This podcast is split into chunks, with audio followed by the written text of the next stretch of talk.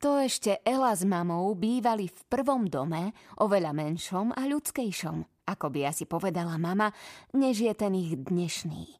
Prvý dom, ktorý si Ela pomenovala dobrým domom, bol iba trojposchodový. Mal pavlačové balkóny a z každej pavlače sa dalo vojsť do troch bytov – ten, v ktorom v tých šťastných časoch bývala Ela s mamou, babičkou, Klárkou a Oliverom, bol uprostred.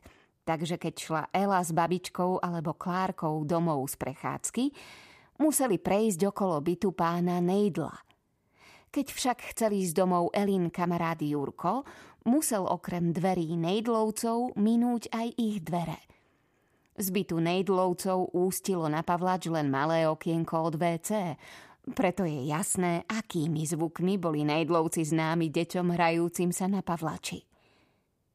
Z bytu, kde bývala Ela so svojou početnou rodinou, ústilo na Pavlač našťastie aj okno od kuchyne, odkiaľ babička občas volala deti na malinovku alebo nejakú maškrtu.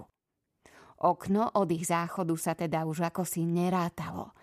No, ešte že tak, pomyslí si Ela – Nemôže si nejako vybaviť, ako je to s oknami posledného bytu.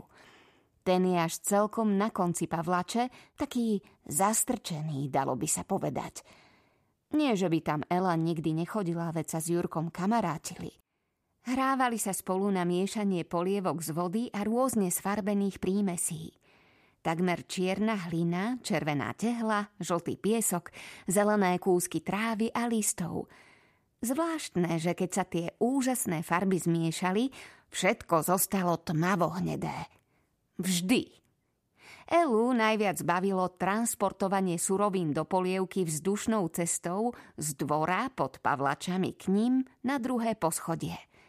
Jurko dole naplnil malú taštičku a Ela ju motúzom priviazaným gúšku vytiahla nahor, aby obsah rovno prisypala do hrnca. Ha, Teraz zase chýba paprika. Je to príliš hnedé. Volala na Jurka a on už bežal po ďalší kúsok tehly, roztelkol ho kameňom na prášok a poslal rovnakou cestou. Hrali sa aj na polievanie kvetín. A to teda Elu dostalo. Totálne. Boli spolu práve na Pavlači, keď sa ako zvyčajne z okienka od nejdlovcov ozvali najskôr príznačné zvuky, potom spláchnutie a v zápetí ďalšie zvuky. Ten zas prdí, čo? Zaškeril sa Jurko. V tom sa zarazil a uvážlivo podotkol. Myslím, že sa mi chce cikať. Aha, Ela sa domnievala, že Juro odbehne domov a ona na ňo bude musieť čakať. Lenže nič také sa nestalo. Možno by sme mohli zaliať kvety pani Nejdlovej, čo povieš? Podotkol Jurko a kým si Ela stihla uvedomiť, ako to spolu súvisí, už si rozopínal nohavice. Na jej nesmierny údiv sa rozkročil pred kvetináčmi pani Nejdlovej, naskladanými na zemi pozdĺž zábradlia, vytiahol hadičku, akú Ela dovtedy nikdy nevidela a spustil elegantnú spršku – Trvalo to presne tak dlho, aby Ela stihla definitívne pochopiť, že Jurka nikdy v ničom nepredstihne, pretože je skutočne od podstatne starší. Ele, a to si bola istá, totiž taká fantastická hadička ešte ani nezačala rásť. Ela si zatiaľ musí potupne sadať na záchod, keď sa chce vycikať a i to je pokrok, pretože donedávna si ešte sadala na nočník – No v každom prípade zatiaľ sedí.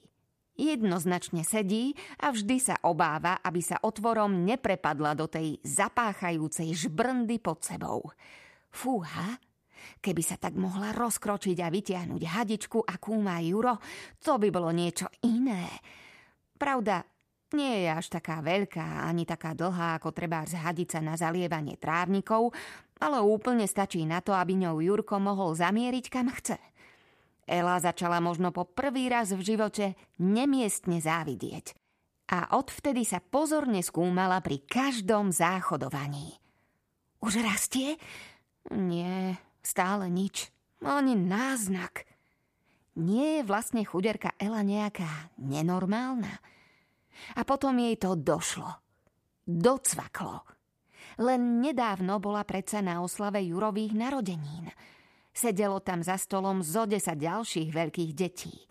Jurova mamička podávala tortu, na stole bola hromada tanierikov s hromadou pochúťok a všetky deti sa správali ukrutne slušne. Smiali sa len, aby sa nepovedalo. Sami skoro ani nemukli.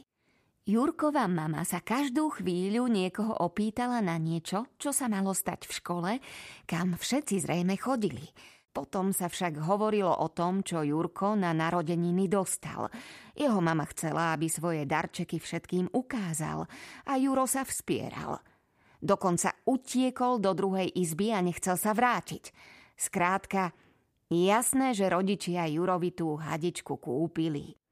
Mal predsa narodeniny a predtým nikdy kvetiny pani Nejdlovej nezalieval. Ela si aspoň na nič také nepamätá. A takú vec tu by si teda zapamätala. Bezpečne. Kto vie, ako vyzerá obchod s podobnými vymoženosťami? Za chrbtom pána predavača bude asi veľký regál s malými priehradkami, práve na jeden kúsok hadičky v každej priehradke – Hadičky budú asi rôznych veľkostí, možno aj trocha odlišných tvarov, hoci základný tvar hadička to musí byť v každom prípade, aby sa to dalo na cikanie dobre používať, to sa vie. A Ela už videla, ako niekto z ich rodiny príde do obchodu zelou za ruku a povie tak jeden kúsok tu pre našu slečnu, prosím. Dosť nám podrástla. Máme najvyšší čas. Pán alebo pani za pultom sa len usmeje, znalecky si Elu premeria, potom sa otočí k regálu, niekam siahne a vyloží na pult zo dva pekné kúsky. Myslím, že tieto by jej sadli. Čo poviete?